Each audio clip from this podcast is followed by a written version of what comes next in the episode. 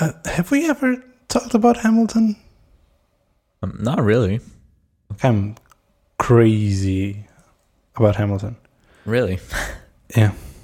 And I've been uh, I've been watching these YouTube videos like explaining a lot of like Easter eggs and how the music is written. And there's a lot. Anyway, it's it's it's like so smart that ugh, it's not it's not fair. It feels like the world, like art, is in this one level, and then Hamilton was like three levels higher. that it's not even like it doesn't compete. It's, it's another level that I can't fathom.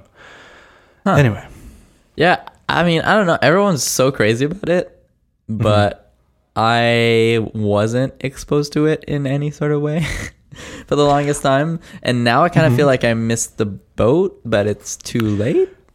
let me tell you something. well, if you want to watch like the original casting in Broadway, yes, it's too late. Uh, if you want to like be able to enjoy it, it's not too late. So I started pretty late actually, like very late, when I think like Lin Miranda was already like not doing it, uh, not performing. It was on this uh, this flight back from San Francisco back to Portugal, and so because it was a long flight, I like I for some reason I downloaded uh, or I had it offline, downloaded the whole album uh, on iTunes on Apple Music. So I just listened to it on on uh, on my flight because I had nothing else to do, and so it was a weird mix of I have nothing else to do. Let's hear it, and uh, I also because I don't have anything else to do, I'm really focused on the lyrics and like really Right. listening to it. So, like by the end of the album, it's like, oh my god, like the whole world. I landed a different man. Let's just say.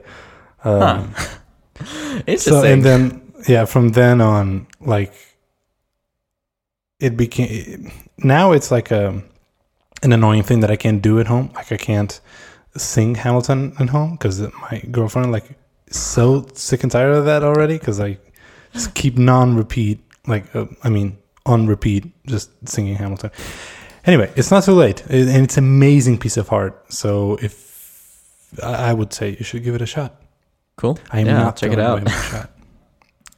Also, you you will. I've been throwing a lot of Hamilton references in the podcast that no one gets it. nope, Um, missed all of them. So, hey, hi, hey, follow up, follow up. Uh, follow up. you tweeted. Actually, I don't have the tweet in front of me, but you tweeted something about uh, you tried the new iPad. I, I Um, have. So Mhm. I accidentally ended up in an Apple store. Uh, Accidental. just just by mistake like that. Um, and I got to see the uh, new 10.5 inch iPad Pro. Ooh. And so everyone's been hyping up the um, refresh rate on it so much. I was like, this can't be that good. And let me tell you, Um, by the way, context for the listeners, uh, if they, if you don't know what we're talking about, the new iPad Pros have uh, have doubled the refresh rate of the screen. So Yes. instead of 60 frames per second, that is the normal screen. So basically, in one second they throw 50. I can't explain what a frame is. And so the new they double that, so it's uh, 120 frames per second. Right. And apparently, uh, it's uh, t- Kevin is about to tell you how amazing that is. Thanks, Casey. Uh, so yeah, let me tell you, holy sh! Like the frame rate is amazing. It is like it'll make you hate your iPhone. Like I can see the individual frames when there's animations on my iPhone now. Like I'm ruined forever until they give me this this uh, refresh rate on my phone.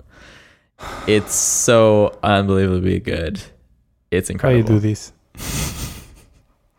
like it i wouldn't say it's on the level of retina because Mm-hmm. retina it like as soon as you see the screen you notice it Mm-hmm. but as as long as you interact with with the screen it is by all means the equivalent of retina it is absolutely fantastic Would you say that it's fair to say that Retina is like it's a huge difference in how it looks, and this new uh, refresh rate is a huge difference in how it feels? Y- yeah Is it a feel thing or is it a look thing? I think both of them have something in the column of feel like even even the Retina, it's it's not just that things look better, is that it feels more real. What are feelings, Kevin? I don't know. Uh, we should watch Inside Out to to figure, figure that out. But um, yeah, like this is incredible. Like it feels a- it feels a lot faster, and and not in the sense that the animations are faster, but just that there's less lag. Everything feels so smooth.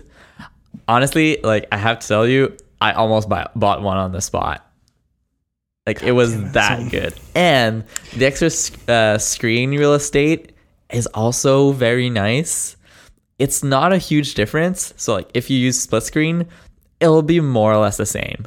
But just holding it in your hands, you're like, oh my god, there are almost no bezels on this thing. Like this is incredible. like it, it feels like you're holding a, a web page right in your hands. Like it, like that subtle change in like in reduction in bezel, it like feels very different in, in my opinion. And then like after that, I looked at the old ones. I was like, ooh, like that feels old already. Um, So that is pretty scary to me because if you almost bought one, I don't think like I don't trust myself. yeah, I, So I was I also have an episode with a new iPad. It's it's rather quick. I went to we don't have Apple stores, um, I know, uh, but I went to this store that has Apple things, has like Apple booths, and so I went there, and I didn't go to the store specifically to look at iPads, but since I was in the store, I was like, huh, let me see if they already have the new iPads, and I go to the little table thing, and I see the um, like the little label saying iPad uh, 10.5 or whatever inches. And I'm like, huh, they have it. And then I look at the iPad and I was like, this looks exactly like the, the old iPad Pro, like the 9.7. Like, no, but had a little like label thing say iPad 10.5. had the new label, like on the on the ATP artwork. I'm like, no. I try to scroll to see the refresh rate. Like, this feels like very much the same. I was kind of disappointed. Like, well, the screen size is not the difference. And then I take the one on the side that that one had a little label saying iPad 9, 9.7. It was the non-pro version. And then I hold them side by side. I was like, huh, this is really like almost the exact same um, size. And then I look more careful, and they were exactly the same size. And I'm like, mm, okay, this is not, this is not the new iPad. like, nope. So they had the old iPad Pro 9.7 with, well, uh, the label saying it was the new. How many 10.5. people do you think bought this iPad Pro thinking that this was the new one? I don't know. I don't want to know. Probably a lot. Well, but maybe maybe this was all like a huge setup for me not to buy one. right. Like the um, maybe the the clerks at the store that you listen to layout and they're like, all right, no, let's Raf is here. Um, let's Yeah. let's uh, you know save him. But I'm pretty sure you would have bought one. 'cause the, and the reason I, I know that is because even I was like, well, maybe like I could use this for like some wireframes or like I carry around a notebook. Like maybe I could carry around that instead. like hmm what, what what if I just use it for for emails? Like I I do a lot of emails. Like I could use You know this. how you know how we always come up with the best arguments ever for ourselves. Yep. Um, my new one is like, hey, I'm really invested in making this uh, new app that I can't really talk about now. Uh, I want, like, I'm gonna need to, you know, uh, develop this on an iPad. Right. Um, so I need an iPad to Yeah. test it. Right. Um, so, so I found myself making all these excuses, and then at, at least I caught myself at the end. I was like, "Okay, you're really not just not gonna use this thing." Like, uh, that's my main problem. Like, this device sounds and looks and is amazing. I just don't really have a use case for it in my life. I wish I did, I but I really don't. Like, the the moments where I would use it, like my phone is just more convenient. So yeah, it is great though. Okay. I, I feel like this, that's all for follow up. Yeah, Before we get to the topics, uh, do you want to tell us about something that is kind of cool yeah, or super cool? May I say? Uh, yeah. I can tell you about something that's super cool. I will tell you about Shopify. Uh, Shopify is where I work. Where if you don't know what Shopify is by now, I don't know if you've like haven't been listening to the show or what. Uh, but basically, we're an e-commerce platform, and working at Shopify is absolutely amazing. Last week we had our hack days, uh, which I don't want to brag, but uh, my team won. We can talk about that later. Uh, uh, but that was absolutely awesome. And then this this week is our UX summit. That's our internal design conference. So people at Shopify like work on their talks. They have access to mentors and experts to be able to craft their own talks, and they go and deliver it on stage um, at our summit. Uh, and then for the people who aren't speaking, they can just attend and have fun. There's tons of activities and workshops and stuff like that. This is just one of the things that we do for our design team.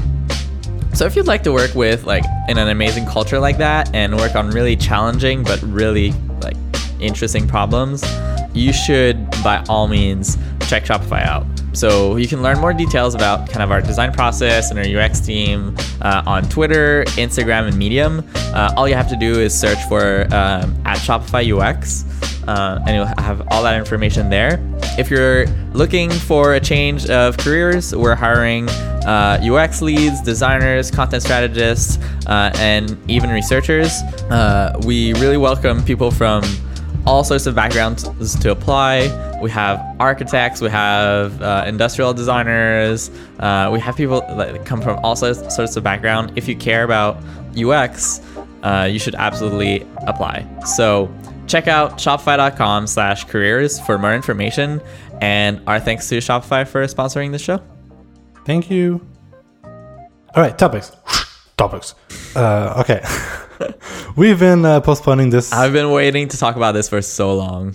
So we're going to talk about Framer. Now, why uh, specifically? A while now, like a while ago, they Framer released a version, I think it was 91, in where, or 92, and where they they introduced this whole new design mode. So now in Framer, not only can you use Framer like write code and use all the autocode features to prototype uh, interactions and animations, now um, you have the whole like design tool built in. And the way they present that to the users they have the, like this segmented control on the top. You basically have two modes design and code which is kind of curious that they that's how they call it design and code and not like design and prototype Right. Yeah, that's true. I didn't pick up on that.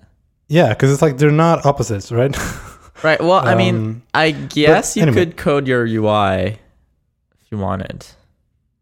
The, okay, that's true. That is very fair. But you So- can't you can't design your animations. uh, no, but that, that's, That's, also point. fair. So, and by the way, disclaimer: uh, this this is uh, old news by now. Uh, but because WWDC uh, decided to slip in and basically like obfuscated all type of other news uh, for us in our little bubble world. Um, this is like that's why we're just talking about it now. And also, second disclaimer: this just this is like a statement to how fast the Framer team is. Just between that announcement of this whole new design mode and now, like they already released a new version, um, introducing this new, I think they call it patterns or whatever. It's like this built-in animations library for like iOS and Android. So if you want to like prototype a iOS app, um, all of the built-in animations like uh, page swipe or like alert popping in or something like that, they have all those new patterns built in, so you can just like um, add them to your to your prototype. Anyway, we're not going to talk about that, but just to say that they move. This team moves at an incredible speed. It's amazing. It's kind of ridiculous and kind of scary, to be honest. And just like the while shipping thing after thing, uh, like I feel like they have a major new release every week, and this is important. Uh, doing all that while keeping the quality up there. Yeah. There's no like release that is sloppy. Uh, anyway, but we're not going to talk about that. We're going to talk about that particular release that where they introduced design mode. Yeah. And I think it's worth uh, framing this Hey, framing this uh, this release in terms of um, how they set up the announcement. So they were like very um, I don't know, very ambitious with their announcements. They're like, we're very, very dramatic. yeah, like like we're gonna change the way people design. Like we're introducing this amazing thing that's gonna like revolutionize the world. That's basically how they hype this thing up. And I think, like- we mentioned the the episode where we talk about that announcement, um, like okay, I don't know if I can trust them because last time that happened, um, not a lot changed. So I was unsure how to take this this one announcement, but boy did they deliver. Holy cow. I did not expect for them to build a full-fledged design tool right into Framer. This is impressive. That's interesting. I feel like the last time there was this much hype about a new thing was uh, the Beatles coming to iTunes. Remember that? Do you remember that? I remember that distinctly. Like I was in college and Apple was like they had a countdown on their apple.com. It's like you will remember this day forever. And anyway, um, back on track. So I did not like. Unfortunately, I did not experience that, so I can't really add to that because I've been uh, spoiled. So I knew that they were doing this. Um, I didn't I didn't uh, try it, so I never played with it. So I was still very curious to see what uh, like how would it work and how would it look. Um, but uh, yeah, I, at least I knew what they were what they were shipping. So how should we frame this? okay, sorry. it's worth uh, like kind of giving an overview of what you can do uh, with Framer. So just like looking at at the the tools that you have, you can do artboards, you can draw rectangles, ovals, uh, text. Um, so it, and it uses that similar kind of layer palette style that basically every design tool has. So it's it's pretty flexible, and on the right you have your kind of inspector panel. It's very, I mean, I, I don't know if it's fair to say, but like I I, I'm gonna say it like inspired by Sketch. Like I Yeah. think it's very clear that the For people sure. who use this use and love Sketch because it's it's sharing a lot of the same ideas. Uh, So for me as a, a like sketch user, it's it was super easy to get into. Everything like makes sense. It's basically the same way that Sketch would do it, um, although slightly differently than. Um, if I can say, I think this looks even a bit nicer than Sketch. um, so they did a great job there. A few of the cool things. So they have a constraint system, which is by far and away the best constraint systems I, I've seen in a design tool. No doubt. So what it does is it automatically creates constraints for you, and it's smart basically in the way that uh, based on how you place certain elements or how you size them, it'll automatically get the the set up the constraints for you. And honestly, like ninety percent of the time, it gets it right, which is like incredible. So it's super easy to get into constraints. You don't have to mess with it. It just it really just works. And yeah, like the the way that basically I would like I could use this as a normal design tool. Really, like I- I have basically all I need. The there's one major ca- caveat, but like for most things like drawing shapes and putting text and images and fills and borders and shadows, all of that is there. The only thing it's missing, which no doubt like has to be coming, is vector editing. So if you want to include vector graphics, you need to like export an SVG from Sketch and then import that in.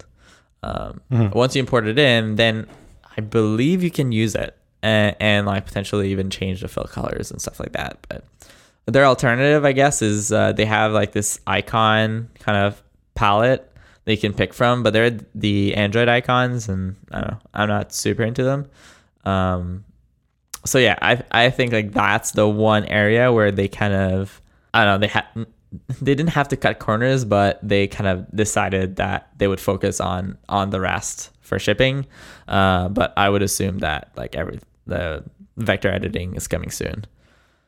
So you mentioned the constraints, like you, said 99% of the times or 90% of the times it gets it right.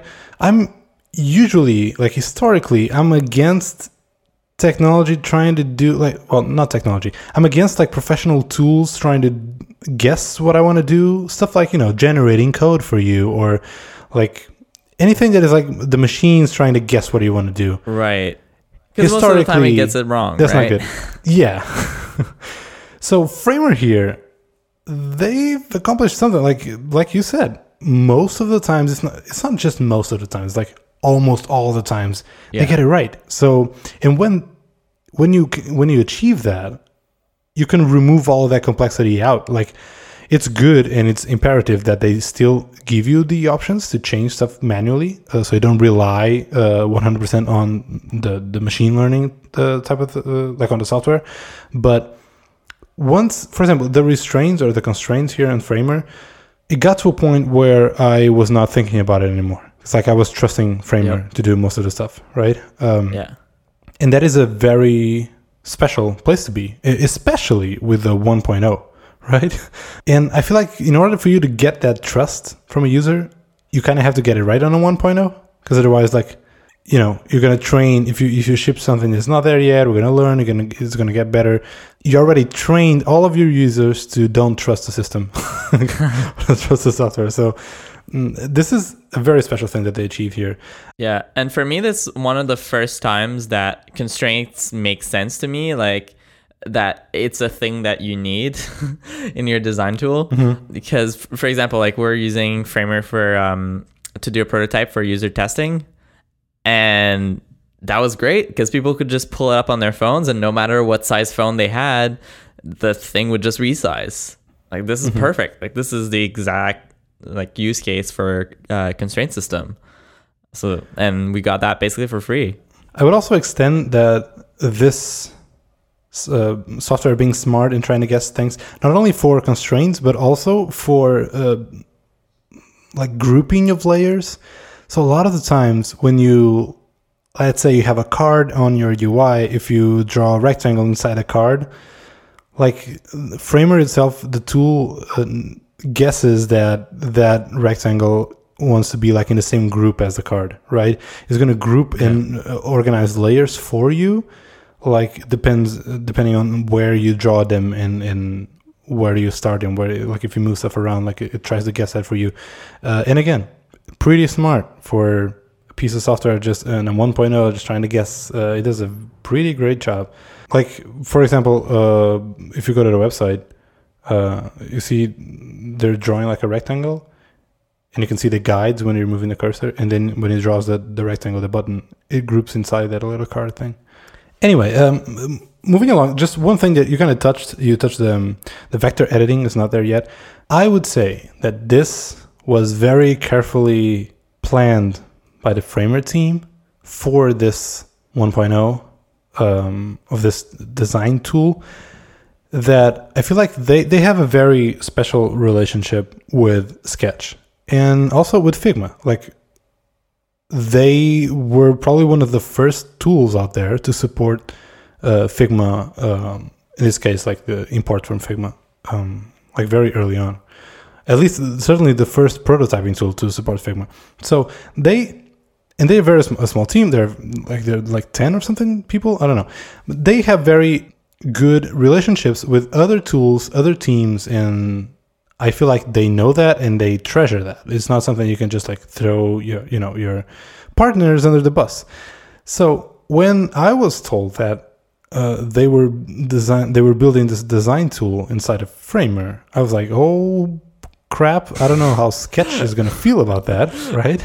Designer Uh, drama. Yeah, uh, sound effects. Uh, like not only Sketch but Figma, because I feel like this this design tool inside of Framer is very much like Figma in, in ways that it's mostly web things going on, and you know, Framer itself renders uh, like on WebKit. So I feel like actually this is a perfect child between like Sketch and Figma. I feel like. um, so I was very apprehensive to see how they're going to position themselves because if they just came out saying Framer now is your design tool and your prototyping tool, that would be a pretty bold move, and I don't know if it would be a good move. So with that said, after downloading the, the update and trying it and playing with it, it became very apparent that they are not, at least for now, they are not ready to say that they are like the design tool that you'll ever need. Uh, with a couple like glaring omissions, uh, like you mentioned, um, vector editing, you don't have that. So if you want to draw some icons and stuff, uh, that's going to be pretty rough if you want to do that. and also a very uh, obvious one, they at least maybe I missed this, but they don't seem to have any type of exporting tools. Like if Right. you draw Oh, something, or didn't- like an art, See, I didn't What? even notice that. Yeah, like the artboard, yeah, if you that's select it, or like in point. the layers, you can't export this. So if you want to use this design mode in Framer just as a design tool, meaning you're not gonna create a prototype or like switch to the code uh, mode and do something. This is kind of like this is a pretty uh, broken uh, design tool because you can't really export stuff like with PNGs or I don't even know how you would do that. Well, I guess you can take screenshots, but I, but really. I mean, most Um, of the time you don't need to export a lot of things, though, right? Like the only thing I would have to export is the SVG assets. I strongly disagree. Really? I export stuff all the time to show my colleagues and to post on GitHub and talk about it. And Right, right, right. But like, what if you could just sending send them a link to view the actual live thing? Like that's the idea behind Framer, right? You don't need the dead screenshot. Like you have a live web page that you can send people to.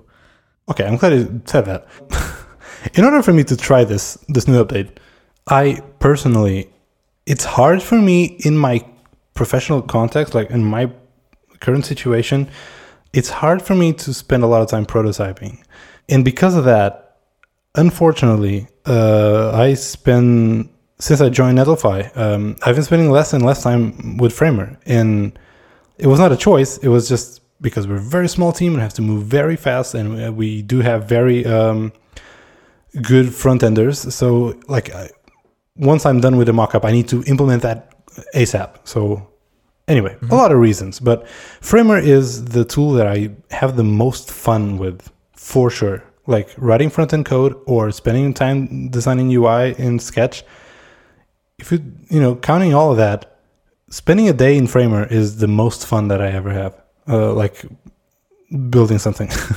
so when I wanted to try, give it a shot, like I had to design something or like build something that I would use. So not just like do something for fun. Actually, like, hey, let me do work with this new update. So um, luckily, I had a brand new feature to to to design and to prototype, I guess, to test.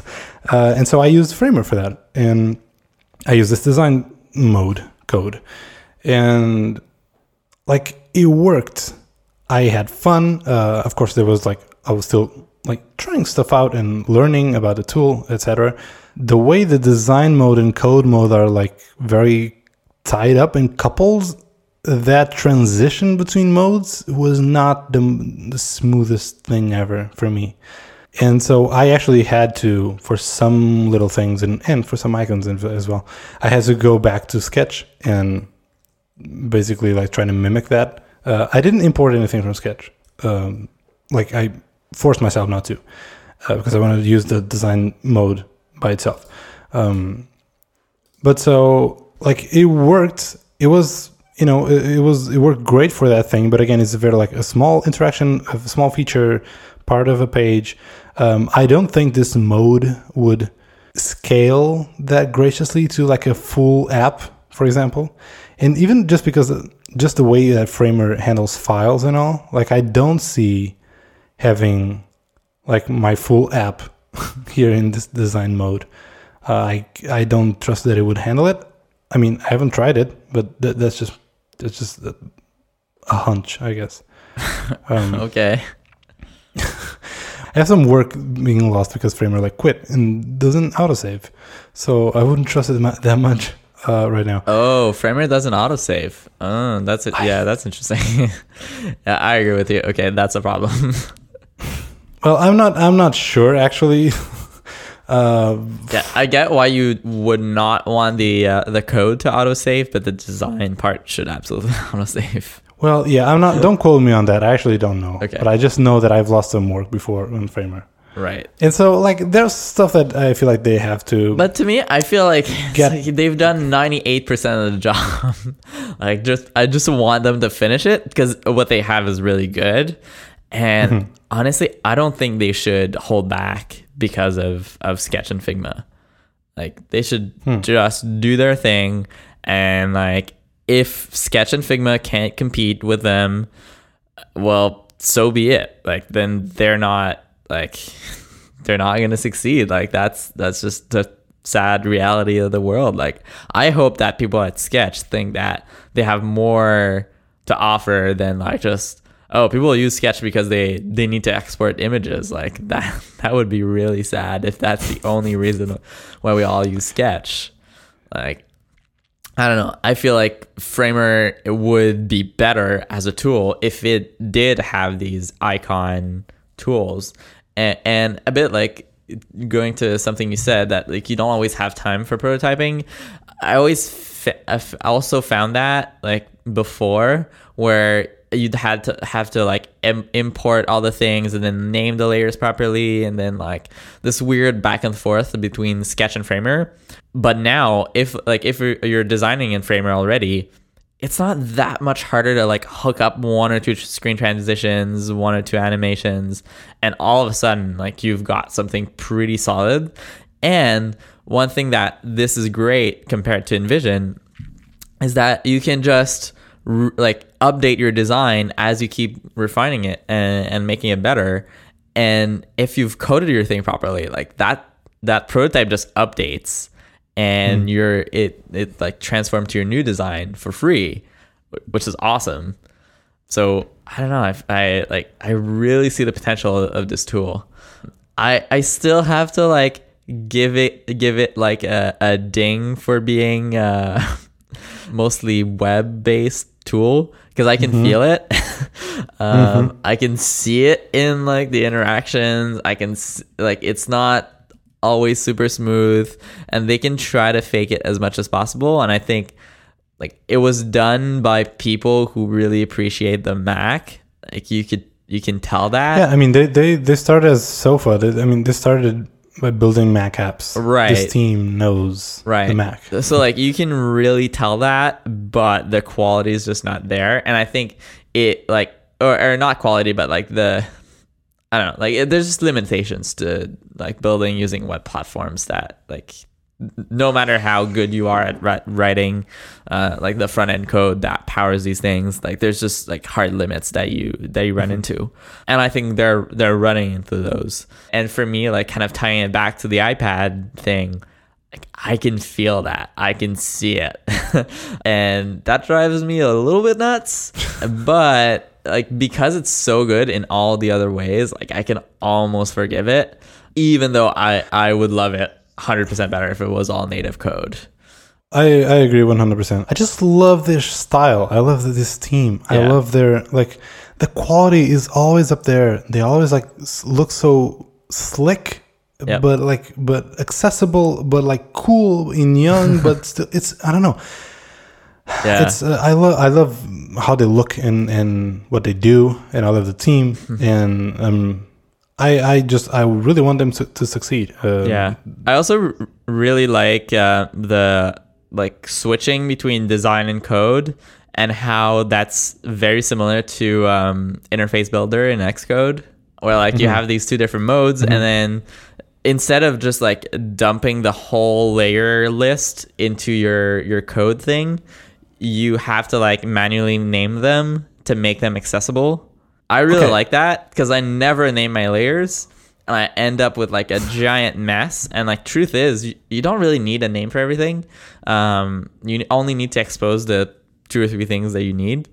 Um, so this does that, Mm-hmm. uh, and I think it's really great. I'm glad you said that because okay, here's we we said how great it is, and again, disclaimer, I I love this. Like I'm completely in love. It's it's it was already and it still is one of my favorite tools that I have installed on my Mac. With all that said, um, there's a couple things that I, I feel like they are problematic and they need fixing. And I have no doubt that they can fix this and it's probably like a 1.0 thing. And so it is very powerful that you have your own, like you have your mockups, your design and your prototype and your code in one single app. And then because of that, one of the things that I was most excited about was I was very excited that Framer finally now is completely aware of every little layer, every little thing that I have on my mockup. Because when I exported from Sketch, they're they were all like basically PNGs, and you can't really interact or, or change anything about them, uh, edit in any way. So that was like a there was like a constraint uh, that I felt like it was not here anymore because now it's all in Framer. You know, the tool is aware of everything that is going to happen, um, and so it was it struck me as ho- as odd a little bit when like on your design mode, if you want to interact on the code mode, if you want to interact with any type of layer, you need to um, click like on the layer lists like you need to create a target. It's a little blue dot on the side of the, the, the layer name. Um, so you need to create a target in order for that layer to be accessible by the, the code mode, by code, I guess. Yep. So that's struck me a little bit as odd. I can see that that is like easier for maybe for like beginners to understand. Like, okay, I want to target this, uh, so I click. um, I don't know because Framer was always like walking the opposite direction of most tools. Like it started very pro and very complex and very powerful, and then slowly walked the you know the road to being accessible. So they tried to make it simpler and simpler. Um, this felt like it was the other way around. Like okay, uh, well, I can add a target uh, because it's uh, like a a conscious thing that I'm saying add a target or create target. I can see that for like beginners, but hey, this is code. Let me just say, you know, even if I had to write design dot layer name dot whatever, like let me just access it. Um, so that was point number two. Uh, point number one that I was like, hmm, interesting. And then um, I created some layers. Some, Don't you think it's it's just like re- naming your variables? And I feel to me it's like the distinction between design and development. Like for me, I, if I was building something, I would think, okay, what is the best variable name for this thing? And I would only expose the things that I need to use as variables. I wouldn't create variable for every single thing when I don't need it as a variable. Um, and so this kind of like I don't see it that implies that like okay you might want to think more about how you name this because this is how you're going to use it in your code. And i can totally see how someone who's like i name all my layers everything is organized perfectly in my all my files how they would hate it because they already have the good naming for everything but i don't. Uh-huh. like my layers are garbage. Um, and so actually taking that time to just like name my variables actually feels really good and it feels like i'm doing the right thing so yeah i actually like that See, that is very interesting because I am a layer name freak. So, Right. like I, I completely missed the create target button. So I built, or, I mean, I guess I designed the whole mockup, the whole UI, and then I went to code and I was like, all right, um, you know, layer or I mean group dot layer or something. I was trying to like create a new layer and just like referencing the, the thing on the the, the mockup and didn't work. So that that's interesting. it depends on how you think or how you structure your layers in your UI. Okay, uh, well, number point number two, thing that I kind of like my roadblock number two, my text layers in design, they are not text layers in code. They're like regular really? layers in code. Yeah, uh, they Framer has a, like a, a text layer. It's a new type of um, object that, for example, you can it has one attribute which is text, like what is actually the content of the text. Um, and so I I basically laid out all this text and this uh, this text layers on my design, and I was trying to. I have like a slider, right, and I have a label, and when I change the slider, I want to update the the label. Pretty straightforward. So I was trying to access the text property of that my text layer, uh, and I couldn't do that. So because text layers in design they're not text layers in code, which is weird. Like why? Yeah, that's really weird. Just just do it. The the only way for me to go around it is okay. You know what? It's the only way that I can do this, and then I had to delete the text layers in the mockup in design and create those layers in code so that I could I could change them and access them, and then like layer them and position them with code. Guess what mm-hmm. happens when you switch to the design mode? That those layers are not there. You can't see them right right because they were referenced they were created in the code mode so this is what i'm trying to get to is like even though there are two distinct modes and they live in the same app and they sh- both modes should be completely aware of one another. Um, that like that could be the differentiating like the, the different factor from like Sketch and Framer, right? Because they're two different apps, they can't have that connection that Right, but like I think this very clearly like it, it seems like it should be possible, right? yes, like I don't see that there's any like crazy technical thing that would make this impossible. It seems it's it seems like an obvious thing that they would tackle next. But yeah, like it is definitely like some weird like I, I don't know if you want to call it 1.0 or or whatnot, but like 1.0 for this design tool mm-hmm. that like little not oversights, but think like places where you, had to kind of ignore for this first release. So yeah, definitely like it's For still sure. not like a fully mature uh, mature tool um, yet, but it's. I think it's gonna it's gonna get better really fast. All right. Uh, anything else on Framer? No, I think that that's basically it. I think it's super promising. I can see myself in like a year that maybe this is the only tool I need.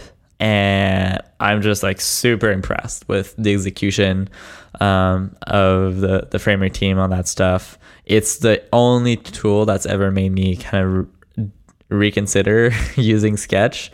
I think it's absolutely fantastic. I'm still not convinced about their auto grouping stuff. Uh, it seems like in comparison to the um, the auto layout constraints, or I guess they're not auto layout, but they're just constraints. Compared to the constraints that worked well 99% of the time, the grouping I found works maybe 50% of the time. And for me, it's like still unclear whether or not that's a good idea. I certainly like that they're trying it. So yeah, I think like if if anything, like if you're just using Framer for prototyping, this is way better. and if you're, you're just like playing with design tools, this is a really interesting and really solid design tool to be honest. So really fantastic stuff. Uh, really impressed. For sure. Absolutely. Also, I would point out that I feel like the the major um, hurdles or problems that Framer, the company, and the space, the prototyping space, they, they're trying to minimize and fix is one, you know, the obvious code is a pretty high barrier for for beginners, uh, for new people to to jump in, um, and they're try- they're tackling that with autocode and all the new visual type of thing, which is great. Uh, but it's also great that they, they're not shying away from code. It's not like, all right, you don't need to code. No, Right. like it's there because they Yeah. still believe that that is a very important and core part of, of the tool. And the second one, which was something that I already uh, shared that is a problem for, for myself, which is uh, there's a, like it takes time, it takes investment to proto to, to incorporate prototyping in your design process like because it, it does take some time. And with this they're minimizing that by a lot. Yeah. right? Because you can design and prototype directly like in the same place and at the same time almost. I'm gonna use this a lot more now especially for like one-off features that i already have like interaction in mind that i, I feel like it's important. Um, like this this thing that i just shared with you i can't really share with anyone else but this new feature like it does involve some some some uh, interaction uh, and so like i framer was the perfect tool for it Yeah, So- it is really awesome for that. And now I'm just gonna uh, hope and dream that at some point in the future, Sketch and Framer merge, and then Sketch handles the design part, and Framer handles the code part, and they all live nicely within one app. That would be amazing. sketch doesn't have any in like vc funding right they don't have investors Yeah, yeah, that's correct. Okay, I was trying to think if they, because I know Framer they have like Designer Fund as one of the investors. So Mhm. if they shared investors, I don't know. you know who also uh, is under the Designer Fund? Uh, Abstract. Oh, and Atlafy. Oh, cool. Anyway, uh, let's let's move on. Uh, this is a long discussion on Framer. I was not expecting that. All right, next up on a list of topics, I feel like we have to talk about this because last week was all about this. Of course. Twitter, um, context. I don't know if my listeners are uh, familiar with Twitter. Is this a platform on the webs? The micro blogging.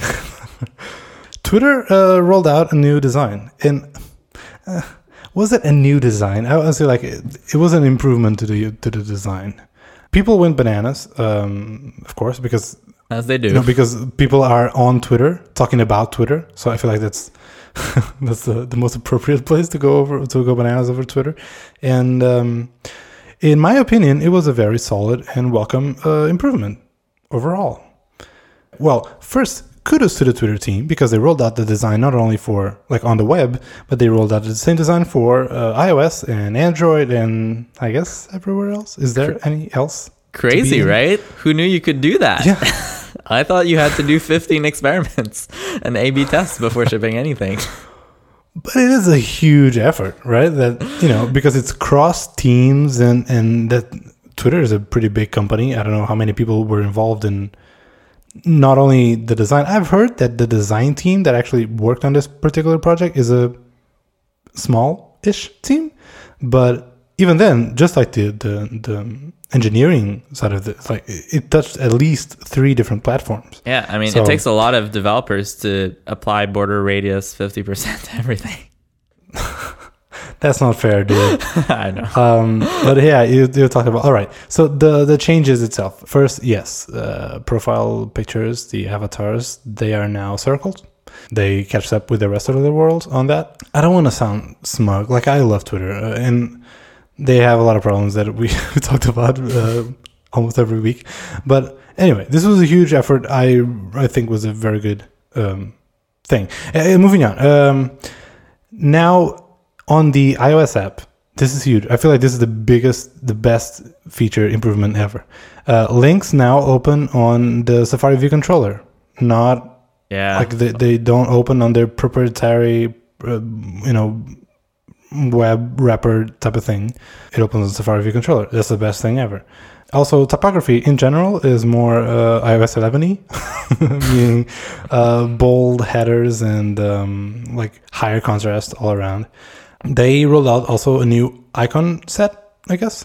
And uh, what else? What else? What else? Oh, the the reply and re- retweets and like counts. They now live update. So if you're looking at a tweet, you can see the little numbers like how many likes and retweets does this tweet have, and you can see that count like changing live, which is freaky, but you know, cool, I guess. yeah, I think it makes a lot of sense for Twitter. Yeah, and also there's um, small improvements. So, for example, the the when you open a full screen article or a picture, like the background color, like it picks up a color from the picture. So if it's like a, a picture of the beach and the sea, the the little overlay tweet uh, tweet has a like a blue background, for example. Um, so that's cool. Uh, DMs in the app, DMs now look like uh, like messages, I guess. What else? You have a you have a side panel for the user thing. So instead of being uh, um, an, an icon and a, place on the tab bar on the bottom, is now something kind of like a hamburger icon, but you can swipe from the side to see that. I'm not a huge fan. I mean, what I like about it is that the dark mode is more easily accessible. Hmm. I I never really got into the dark mode, and yeah, also they have um they added like a high contrast mode, which I really welcome, and I Yeah, that's awesome. in some ways I in some ways I prefer it to be honest. How it looks, Really? it looks very much like yeah, like the the GitHub, you know, the GitHub new colors. But the one single reason why I didn't leave it on was because all hyperlinks have uh, underline to it and just becomes Uh-huh. heavier in general. So anyway, uh, we're gonna put links in the show notes, uh, not only for the official uh, blog post where they like introduced the, the redesign, but also this um, this tweet storm. Do they still call it that? This, this thread from um, from one of the designers involved in the project. Uh, his name is Sean, and um, we're gonna put a link in the in the show notes for that as well. So um, you can take a look at that. Okay. With that said, Kevin, what do you feel? Um, how do you feel about this? Um, do, you like it? Thumbs up, thumbs down. I would give the, this redesign a, a thumb sideways. um, I think it brings in a lot of good stuff. So, namely the um, like high contrast mode, the accessibility thing. Um, I like this little swipey menu. it gives easy access to like moments and lists and profile without being its own tab. That's all great. I like some of the ideas behind bolder type, although I have like some serious questions on the execution.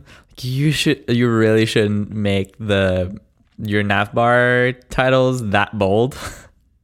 like that's just too bold. Um, but anyways, the my main kind of I guess criticism uh, about this, which is like a very subtle one. So like obviously I think for the most part this is fine, like this is great, but I think it's a little bit too trendy for my taste. I can see that. It feels like it's jumping on the bag- bandwagon of all the trends. and like in five years, it's gonna it's gonna look updated, yeah, Like- like right? Yeah. Like this feels a little bit like a Dribbble redesign of an app. I was like, oh, like I made new icons for this. and it's kind of interesting to see Twitter move to like a outline icon style. like as iOS is, is going back to a filled icon style. It's like, no, mm-hmm. Twitter, what did you ju- just do? Yeah, I was gonna say that. But other than that, I like the simplified navigation. I like the li- real time updating uh, counts. That's great. Like Twitter should be instant. Um, so that's a reflection of that. I also noticed. I don't know. That might might have been old, but um, I should also probably mention it. But in when you uh, write a new tweet, uh, there's like this little like scrollable area with images, uh, and like that you see immediately in the composer window. That's really nice. and some some squircles. Yeah. Yeah, that's really cool because you don't even have to like tap a button to find your photos. You just like keep scrolling and you can find your the picture you want to attach. That's really cool. Um so yeah, I think like I think it's fine. Basically like some good, some stuff is like a little bit too trendy, but I think overall overall it's good. Uh, yeah, I share a lot of the same opinions. Um, pff, shocker, uh, but like, I don't, f- I don't think any of the changes are for the worse. So, like every little thing, I, th- I feel like it's an improvement. Maybe Right. not to the max extent that it could be, but uh, and I would maybe do some things differently. But you know, I feel like everything that they did is an improvement over the, you know, previous um, iteration. Now we can go nitpicky on some stuff. Um, like you mentioned, the line icons and like it feels like it goes against the trend of bolder, you know, type in headers. Um, I'm not a. It feels weird that the bottom, like on the the tab bar, the the icons they don't have any labels. It feels weird, but like the more I look at it, the better it looks. But I don't know. um, I'm not. I'm not. I'm not a fan of the icons in general. Um, in overall, oh, I think they're like, way better. I I like these icons better personally. again. I think they're better, but I'm not a fan. If that makes sense. Like I, I started by saying like every little change was for the better, is an improvement. I feel like these icons are better than the old ones, but I feel I still don't like them. right. That even I mean, sense. if Uh, if anything, at least they got rid of the weird DM icon. Do you remember that icon? It was like a chat bubble mixed with a yeah, yeah. envelope. To be honest, right now, I don't know if I'm ready to, to make the statement, but I would say that right now, the official Twitter client is the better looking client on iOS. I feel like this looks better than Tweetbot or Twitterrific, or is there anything else? I don't. Well, um, anyway, from those two, like it, it passed that threshold. And we famously, I mean, like we've talked about this a million times. We both uh, use Tweetbot, um, and there are a lot of reasons why I use Tweetbot. I still do, um, but like the looking better is not one of them anymore. Um, I still th- think that every tweet looks it's too crowdy. Like it's Yeah, it has a lot of stuff going on. Like all these icons, all the icons for retweets and mentions and, and likes and the you know DMs or whatever. and names and likes and hearts and lines. It Yeah. just has too much stuff, and that I feel like no one beats Tweetbot in that because Tweetbot is literally just like the the avatar, name, handle, and tweet. Oh, and the um, yeah, that's it. Oh, and uh, how long was the tweet? Like when was no the, the date or the 45 minutes ago, for example. So anyway, um, do you want to like? Do you have anything else on this? Because I feel like No, that's basically it. I think good job. Like that was that was not a bad redesign. Um, and it was mostly a like realign kind of thing, and just for the sake of I guess trendiness. So, um, yeah, I think it's fine. I tried to use the official client once again. I, I feel like I do this experiment like twice a year. I tried using it as my default client. It, uh, I didn't last like two days. Uh, and like one of the reasons before that, I feel like I can't use this client because X was first it, it, it just looked bad and I didn't like how it looked. Uh, second, um, the the Safari view controller thing or the lack of it uh, it, it, I just felt crippled as a as an app. And now that all that is away, there are still two things left. I feel like one is the sync of the timeline sync Yep. between you know between platforms. So I consume. I feel like nowadays it's like almost 50-50. Uh, I consume Twitter on like fifty percent on my laptop or my computer and fifty on my phone. Um, so not having the my timeline sync it's just a it's just a no go. Like I can't. Um, and I feel like that's because we are completionists, meaning we read every single tweet in our timeline. Um, Yeah. And I feel like Twitter doesn't care about that, which leads me to number two. The the second reason why I can't switch right now is because on the official client, I can't trust that I'm going to read every tweet because, like, I feel like Twitter doesn't even consider that uh, use case. so like it even it's not like super like the the it's not chronological timeline. Like some stuff, some replies are, you know. I, I see a reply before whatever other tweets like they're not in order or sometimes i see replies from people that i don't follow but they're replying to someone that i follow that is so weird felt icky um and this was like what tipped me over the edge was I was using the, the the the client on my phone and I was you know I feel like maybe it was in the morning so I I've you know slept through a whole night of tweets that I missed. And uh, as usual like Tweetbot has a little counter saying how many tweets you still have left unread which is super handy. Uh, of course the official client they don't show you that because who would want that? Um, who would want to read all tweets? Uh, so I was reading tweets like from where I left off and I was scrolling like upwards to read all the tweets and then you have the little thing like load more tweets because it was too many and it didn't load all of them and i pressed that and guess what happens can you guess Mm, it just refreshed the whole thing. and you lost your place. close uh it loaded all the missing tweets but it didn't keep me at the position that i was on like it scrolled me all the way to the top Uh, damn. And then I have to do this little game, which is scroll, scroll, scroll, scroll, trying to figure out where I left off. It's like, oh no, I've read this before. I didn't read this before. The scroll, scroll.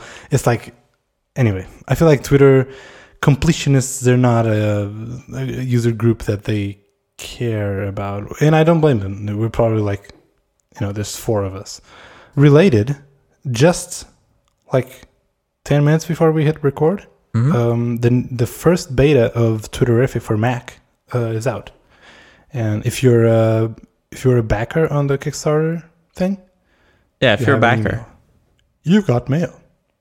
You're a backer? I'm not. Oh, wah wah. Well, Are you? guess who has a sweet beta? I'm a happy Tweetbot user. like Tweetbot is fine. it works per like it was perfect for me. I have zero complaints about it. I don't. I'm not a huge fan of how it looks. And here's the one thing that I miss from the Twitter client that I feel like Tweetbot is never gonna catch up. Well, first, you know, all the missing features like polls and live.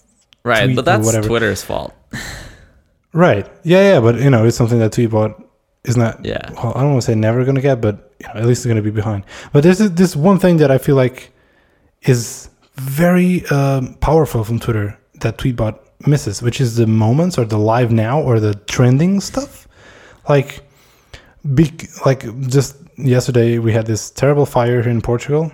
I knew about it from my mom. She she she texted me like, "Hey, have you heard about this?" And so, what's the first thing that I do? I open the official Twitter client and I go to the, the, the search or explore tab, and there it was trending Portugal. And I click on it and I see the the stories, the what do you call it, the moments, and I was able to catch up on what was going on really quick. And that whole experience, maybe you can do it some way in Tweetbot, but it's not there. And I feel like Right. that's a very powerful Twitter thing that only Twitter has. Yeah, that is that is Um, pretty nice. For the most part, though, like most of the moments, I've I've just like ignored, and I, I even think now I have a um a mute filter for them, like all the links from the Twitter moments, because I can never see them, and I have to like jump through all the hoops to get to the, the Twitter app to be able will even see it. Um, so yeah, most of the times these are dead links to me, and I don't even see them. Uh, but yeah, for things like like you described, like that is really nice. Um, and doesn't work in my client, and I'm assuming probably not gonna work in Twitterrific either, right? Nah, I don't think so. Yeah, it's like it's the API is not there, right. probably. But hey, uh, Phoenix or Twitterrific for Mac has the dopest icon app icon ever. Oh, this is new. Did you do you know the uh, when you press uh, Command Shift uh, four to Yeah. take a screenshot, hmm and then you press space to you know to target the window, Yep. right? hmm You can target the dock. I didn't know about that. Oh, I didn't know about that either. That's Mhm. cool. I just found out. I just discovered that. Hot tip. I'll send you a screenshot. Look at that dope icon, Damn. Yeah, that is a nice icon. right? It's uh, maybe too flat, but Yeah. oh, it still looks very beta-ish. uh, you have stuff uh, to say, uh, right? Before we go, like you want to brag about how you won a contest. Uh, yeah. I mean, I just wanted to talk about it because I think it's interesting, and I can talk about it, uh, which is cool. Uh, so yeah, I mentioned in the ad read um, that we that just last week we had our hack days and my team won. Uh, just want to highlight that. Uh, but no, but really, um, so the theme for this hack days was internal tools. Um, so we could basically pick whatever we wanted and make any team with like anyone in the company that we wanted to build something. And so we uh, decided to basically create a Slack bot that helps us file our expense reports. Basically, I, I do like a fair bit of travel and like different events uh, where I have to like pay for for things and I have to get reimbursed. And, and like our system for doing that is absolutely horrendous. It works through Workday. If people know what that is, uh, they will know how bad it is. Um, it's this like enterprise software that like manages HR stuff. But basically, anyways, it's a disaster. Um, so what we did was we created this we created this Slack bot uh, called Tally, and basically Tally files your expenses for you. So all you do is you uh, open a conversation with the Slack bot, you take a picture of your receipt, and it uses uh, image recognition and OCR to scan your receipt to look shit. for your total, like how much you paid in taxes and stuff like that. And also even looks at uh, the name of like the business and tries to automatically categorize it based on on your receipt. Uh, so the idea is that um, you just take a picture and it automatically like understands everything and it files your expenses, your expense report without you having to type in anything. It's dope.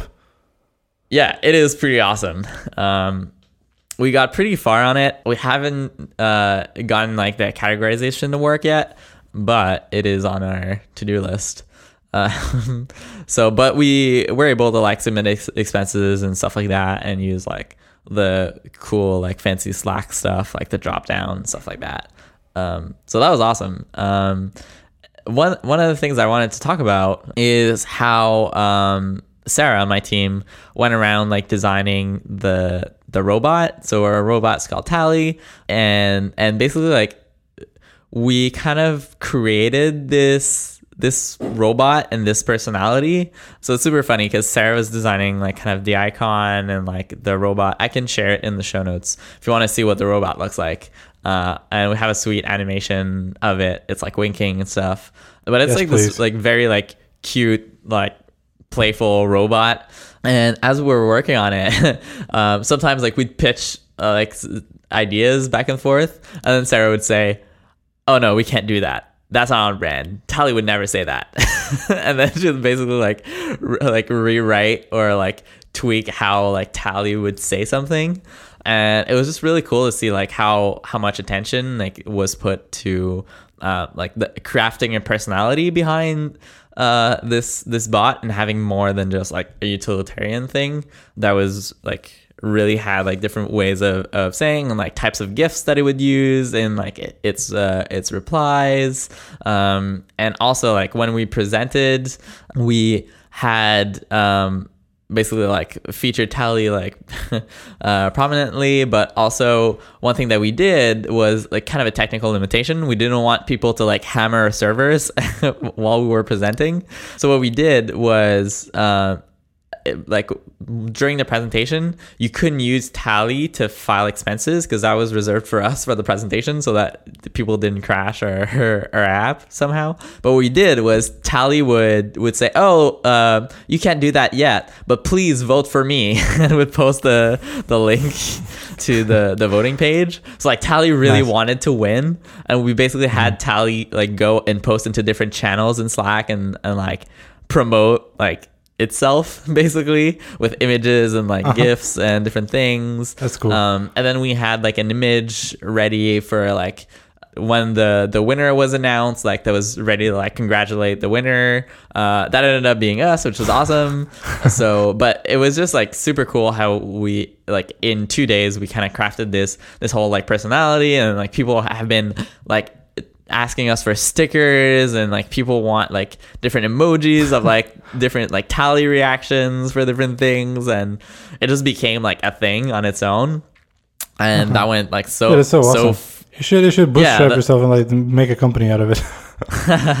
yeah actually I'm, I'm sure a lot of companies would would love to use something like that Yeah. because filing expenses Yeah. suck should open source it. Boom. Yeah, maybe. Um, so yeah, it was super fun to work on that, and I had a really good time working on kind of like the designing stuff with Sarah. So yeah, it was really cool, and I'm happy that I get to be able to use it. So yeah, that's one of the great things about about Hack Days. Uh, and now we've got like an amazing uh, belt because we won. I saw that you Uh, tweeted that like a wrestling WWE champion, right? Yeah, uh, and it's branded like Hack Days champion, stuff like that. Another funny thing about like our Hack Days that they did this time around is that they they always play songs uh, during the presentation, like in between the the like two different presentations. And this time around was that all the songs were custom for Hack Days, so it's popular songs, but that they kind of changed the lyrics to be about Hack Days. so I had one was like. Hack days back, all right. it was like Backstreet, Bo- Oh Backstreet Boys and stuff like that. Man, that that's it has to take a while, like a lot of effort to do that. Yeah. it's not. I, I'm so curious. I don't, I don't know yet. I haven't found out, but like, who did this? Yeah. if it's a Shopify employee, then they're really good because the qua- the production value and like quality of the song were really good. Mm-hmm. Or if Mm-hmm. We hired someone, or like paid someone to Which is also this, crazy. like I would It's love to like crazy. see what it was like during that meeting. Like, so yes, we want you to do these songs, but use these lyrics that would make no sense to a normal person. Um, yeah, I don't know. I think So I cool. thought that was pretty funny. There go, listeners. The type of thing that you can do if you uh, join Shopify. Yep. They're a sponsor, but that's not the reason why Kevin is saying this. No, I, I just thought it was a it was a cool project to work It's cool. on. Yeah, I remember uh, last last last year or last. Uh, is it once a year? Uh, no, like last. No, it's every three. mo- Uh, it's every four months. Sorry. Okay, there you go. So There yeah. go. that's so cool. All right, uh, so it's getting uh, late-ish. Uh, we should we should wrap up. Guess what we have to do before we do wrap up? recommendations. Play our theme song for recommendations that we don't have. Come on, guys. Uh, we. Uh, if Shopify could hire someone to write this these songs, you know, and inserting uh, days into the lyrics, we can certainly have like one listener that can record a jingle. We like five seconds. It's all we need, just so I can stop uh, singing my impromptu uh, theme. I kind of don't want people to do anything because I'm. I just like hearing you sing. So time for recommendations. yeah, Rapper. like maybe what we should do is do the opposite. like, What do you mean? What is the opposite? like Rafa's ne- never gonna sing anything unless you give us a theme song. Oh, reverse psychology. Right. Yeah. Gotcha, gotcha, gotcha. Hey, do you have a recommendation? I do. Um, so Alright. this one is a bit uh, self-serving, but whatever. this is my this is our show, right? We get we get Yeah. to do whatever we want. You can. Uh, all right. So I will recommend um, a conference. Uh, and so this conference Oh, what about this conference? It's called MobX. And if you've been a long time listener of the show, you might remember this conference because Mm-hmm. Rafa, you spoke at it last year, right? Yes, yes, I did. Let me tell you, uh, it was one of my favorite conferences ever. It was amazing. I don't know if you like. I recorded a vlog uh, from that day. Like, I don't know if it's going to be in the same venue. I actually haven't checked, but um, last year when I was there as a speaker, they had this huge like old uh, movie theater that they repurposed for the conference. It was like super fancy and cool, and the biggest screen like projector for my slides ever. um, and it was like very professional and very very very cool. Also, it's in Berlin, Right. Which Uh, is it was my first time in Berlin. It was lovely. Yep. So this year, I will be speaking at that very same conference, and I'm super excited about it. There's a bunch of like really cool speakers that are also there, and I'm kind of like the one per, one odd person out uh, in that list. But um, very excited to like get to meet these people, uh, and it sounds like an amazing conference. The organizer is just the absolute best. He's like so cool and so chill. Um, and yeah, it should be an awesome event. So if you want to come and go to this conference, I would love to like meet up with a listener if if you happen to to go there. Uh, I think it'd be cool. We can have a beer, and I will certainly high five you. Uh, so uh, yeah, check it out. I think it's uh, it's really well worth it, and it's in Berlin, uh, which is absolutely awesome. So. Uh, yeah, don't miss it. Links in the show notes. Do you know Yep, the date? uh, and it's on is- yeah September eighth, and that that's the main conference, and then there's workshops on the day before, uh, which is the seventh. So yeah, Nice. there's still some time to get some tickets. Maybe, maybe I will. Check it out on the page. They have the huge my o- OMG slide. Oh yeah, yeah, you weren't lying. that the slides were. Look at the side of that screen, dude. It's huge. Okay, uh, I have th- three rec. Don't. I have uh, three recommendations, uh, but I'm gonna go quick. Uh, a movie, a game, and a, a g- gadget, I guess. So, a uh, movie. I watched uh, Logan. Uh, you know Logan, the you know Wolverine, Marvel, X Men. Yeah, how was that? Logan was really, really, really good. One of my favorite Marvel movies now. It's an R rated movie. It's very violent. And it's overall, it's a very, very, very good movie. Uh, you should watch it just because it is a very good movie. But it's so deep and it's so, like, it's such a perfect ending. Well, I hope there's are not spoilers. It's, uh, no, it's because it, it's the last uh, Hugh Jackman uh, Wolverine movie. Um, Right. and actor so said that. you can uh, kind of guess what the end is. Yeah, in the end, he takes a bus to Canada and never to return again. Um, He goes to live on a farm. Okay. Hugh Jackman as Wolverine is probably the the the combo of actor, uh, character, uh, or superhero character that has been on for the longest time, right? Like, Yeah. when did the first X Men movie came out? Like, I was still super young. Like, I was in high school. I th- like, for me, like my whole life, like Hugh Jackman is Wolverine, right? Right. Yeah. and yeah. you can't say the same for other like I've lived through what like four or five Batmans, or and like I feel like we're now in the fourth uh, Spider-Man. So like this was the perfect final chapter of So real time Wolverine. follow up. Uh, the first X Men was in year 2000. wow, 17 years ago. Christ, That's crazy, right? yeah, yeah, that was a long time ago. I mean, kudos to Hugh Jackman to keep playing that character and like Yeah. you can tell that it was not just for the money. Like he really loved that character. He was Wolverine in a lot of ways. So anyway, it's a great movie. If you like, um, I guess if you're not into like the Marvel universe or well, it's not the MCU, but it's like X Men. If you don't care for the character, maybe it's not going to be that awesome, but it's still a great movie nonetheless. And so watch it. All right, uh, next uh, a game. I just bought this uh, Tekken Seven. Do you know Tekken?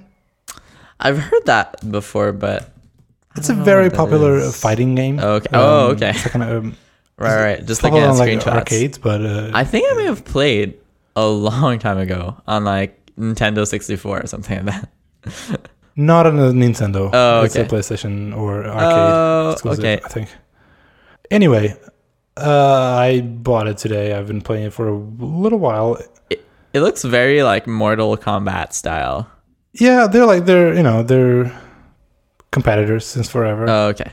but I feel like Mortal Kombat. Well, Tekken is more like steady, uh, you know, safe. Like you can count on always being good. Mortal Kombat is like, well, this year is not that great. Oh, sorry, Okay. sorry about that.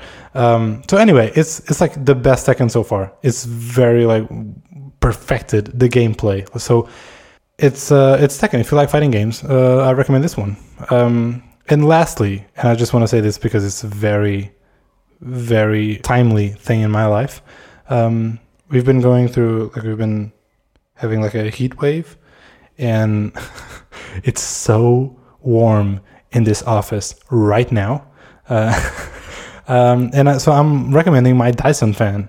Is the bladeless Dyson fans that everyone has buy it. They're way more expensive than a regular fan, but it's it's going to be like one of the best designed pieces of technology or furniture in your house. I love mine, and it's been my best friend this past week. And because I'm recording a podcast and microphones don't like fan noises and that much, uh, unfortunately, I don't have it in my office right now. But because of that, I am sweating profoundly. so all of your listeners can get that picture in your head now. Do you have this? Do you have the circle one or the pill shaped one? I have the pill shaped one, so the Oh, okay. big one. Mm. Um, mine doesn't have, so you can buy one that has like you know uh, cool or or you know warm heat. Um, like is that I don't know if that's how you call it. like it, it's a fan and also it's like a heater in the in the winter. So mine is just a fan, so it doesn't have the fancy heater thing. Uh, so it's useless on on the winter. Uh, but like I mentioned, it looks pretty neat uh, in your home. So at least it has that Nice. going for it. So yeah, that was a random recommendation. Randomendation, dude. Sorry. okay. Random. Okay, uh, that's it for the show. We have to wrap this up. Thanks so much uh, to Shopify for sponsoring Layout. As always, they're they're awesome um, and they do uh, fun stuff like hack days. Also, if you want to follow us on the Twitter, we are at LayoutFM on Twitter. Kevin is vernalkick on Twitter. I am rafahari. I'm not going to spell that. Um, and we have a website. So if you want to subscribe or send us an email or check older episodes and check the show, no- the show notes, you can do all that at layout.fm on the internet. And uh, you can follow the conversation. We are like uh, uh, on Spectrum. If you do not know what Spectrum is, uh, it's this awesome place to build and have and hang out with communities. I don't know if that's the pitch. Um, so spectrum.chat, we're there. If you want to talk to us, that's a good place. And um, lastly, am I forgetting anything? Spec, Spec FM. They're our family. They're podcast family. Yeah. We love We're a happy podcast family. a very happy podcast family. I love them. I miss uh, all the all my Spec friends. By the way. Okay, uh, that was it for this week, dude. See you next week. cool. All right. See you next week. Bye. Bye.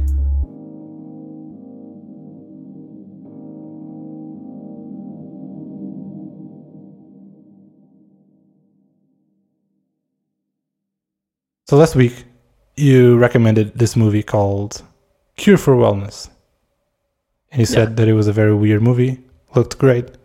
Um, it was your recommendation. And um, I said that I was probably going to watch it and maybe we could talk about it. Guess what? Mhm. I watched it. Let's talk about it. And now we're talking about it. we are. Um, Keeping our promises. So, what did you think of this movie?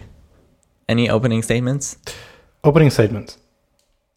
If you watch the trailer before watching the movie, you know that it's weird. Um, Yeah. And from the trailer and from Kevin's remarks and from some very quick, you know, looking at reviews online and stuff, uh, I one thing that I could not grasp and figure out was what kind of movie is it really? Because some people say it's like a horror, you know, creepy movie. Some like it's like a thriller, like mystery.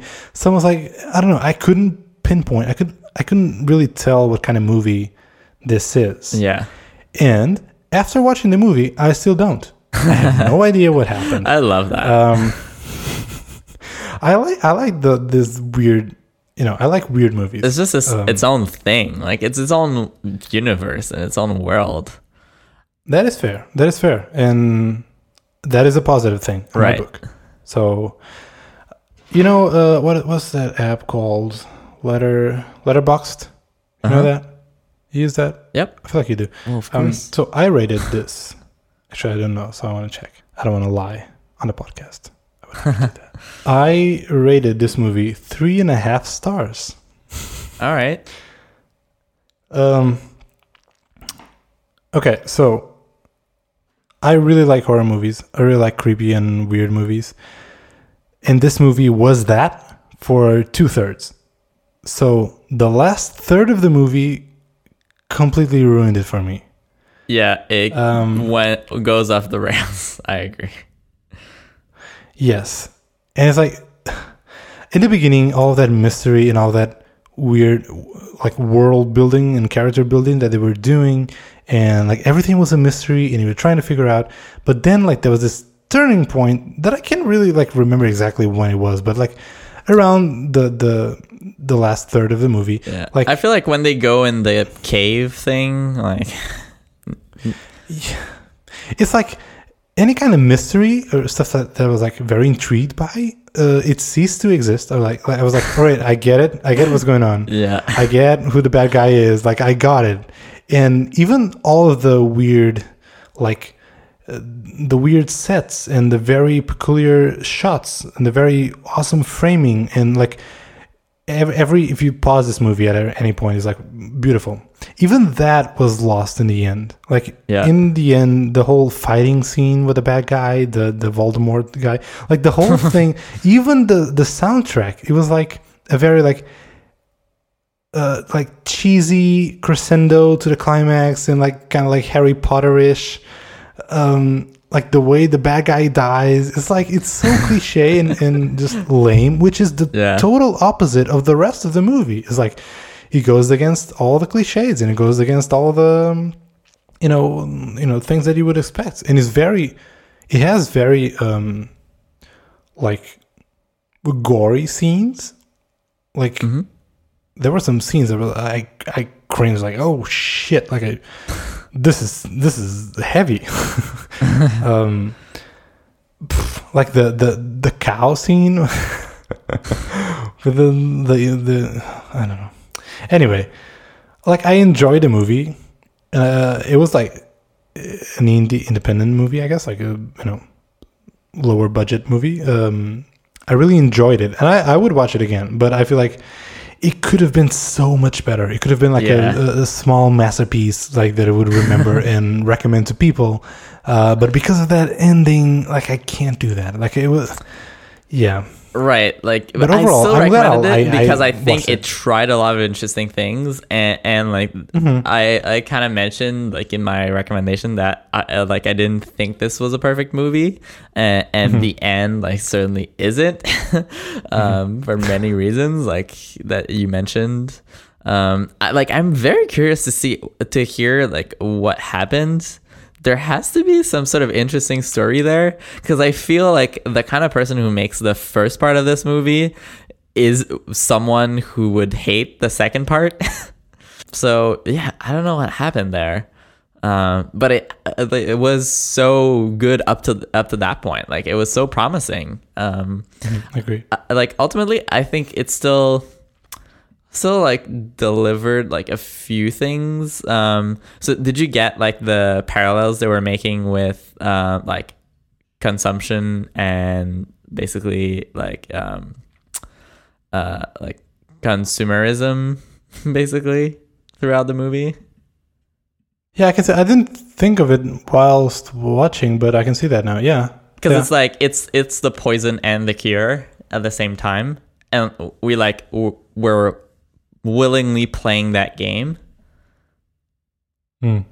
'Cause- there is no cure.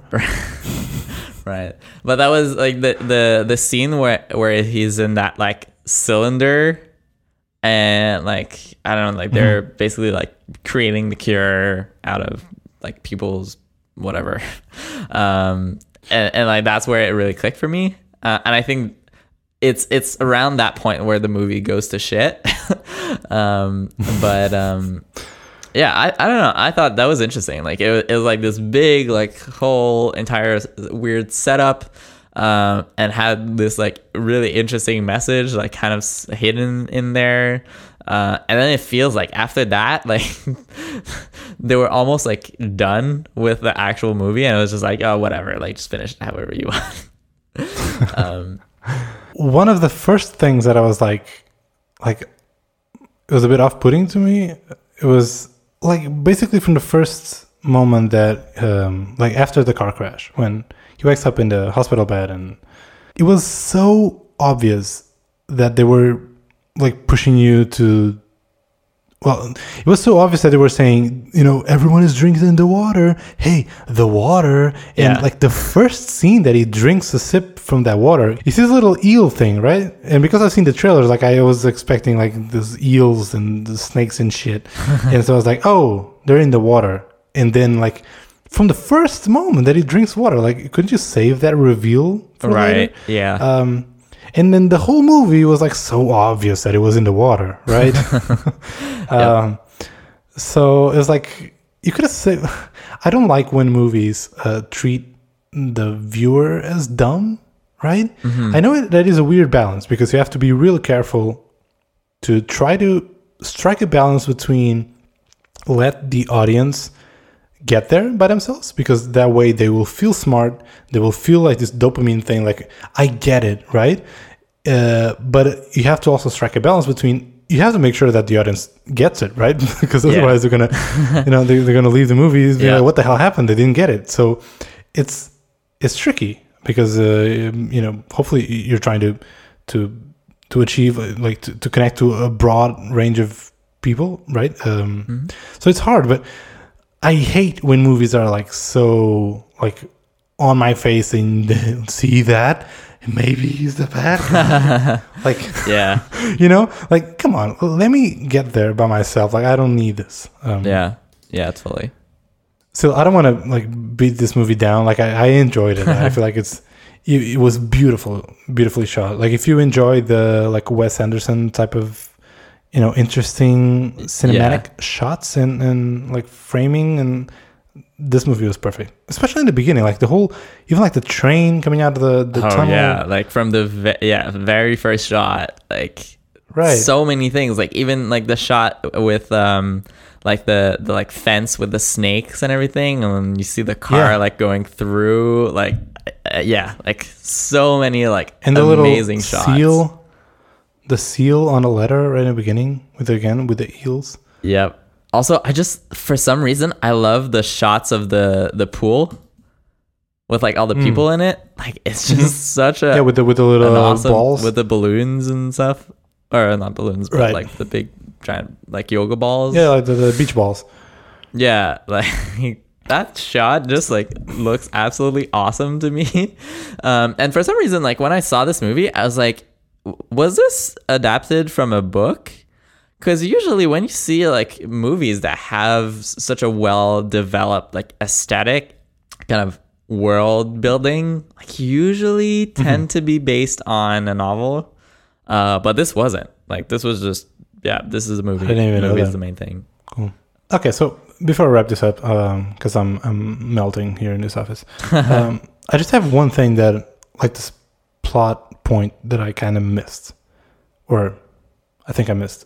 I don't get how the bad guy, the Baron, how is he alive, and how is the daughter? I don't remember her name. How is she still like so young? Because this whole thing was like two hundred years ago. Uh, oh, is it because they? Yeah, I do not understand anything. I think the the the what the movie wants you to believe is that they've been drinking the the cure. Right, that that distilled thing. Oh, and okay, this was like very rubber ducking, but I just find out. I just realized that the the Baron says at some point that eels normally live around twelve years, and here in this place with this water, they live like two hundred. Yeah. So Yeah, and basically like the actually, he says two hundred, and that's exactly the length of from from the last fire. so yeah, like the the girl like never goes into the water. So she Hmm. takes the cure, but like if you don't go to the water, you're not kind of impacted by the whatever problem is in the water. Um, so I think that's what makes you live longer. All right. Well, it was an interesting movie. You know what I mean? Like basically like for all the people that are there, like drinking the water and then getting the cure kind of like evens itself out itself out to like Mm. I don't know, and maybe it's even like off balance, so like you get progressively worse. Um, Yeah, because they do if, dry But out. if you only get the cure and don't drink water, then I think the assumption is that you do get better and live forever. But yeah, I agree. This whole part was like kind of very hand wavy. It was an interesting movie. Thanks for uh, recommending it. And I mean, I, I, again, I'm I'm glad I like it. It has its flaws, but it was an entertaining movie. I'm glad. I yeah, like it. it's well, it's the kind of movie that I, uh, I'm like, I'm glad that I watched it. Mhm. it was like an interesting movie, and then it's also fun to kind of like debate and discuss it. Because a lot of movies like that's Agreed. suck. Like they're just not even worth discussing. uh, but this is a movie that's I think worth discussing. So And that's just what we did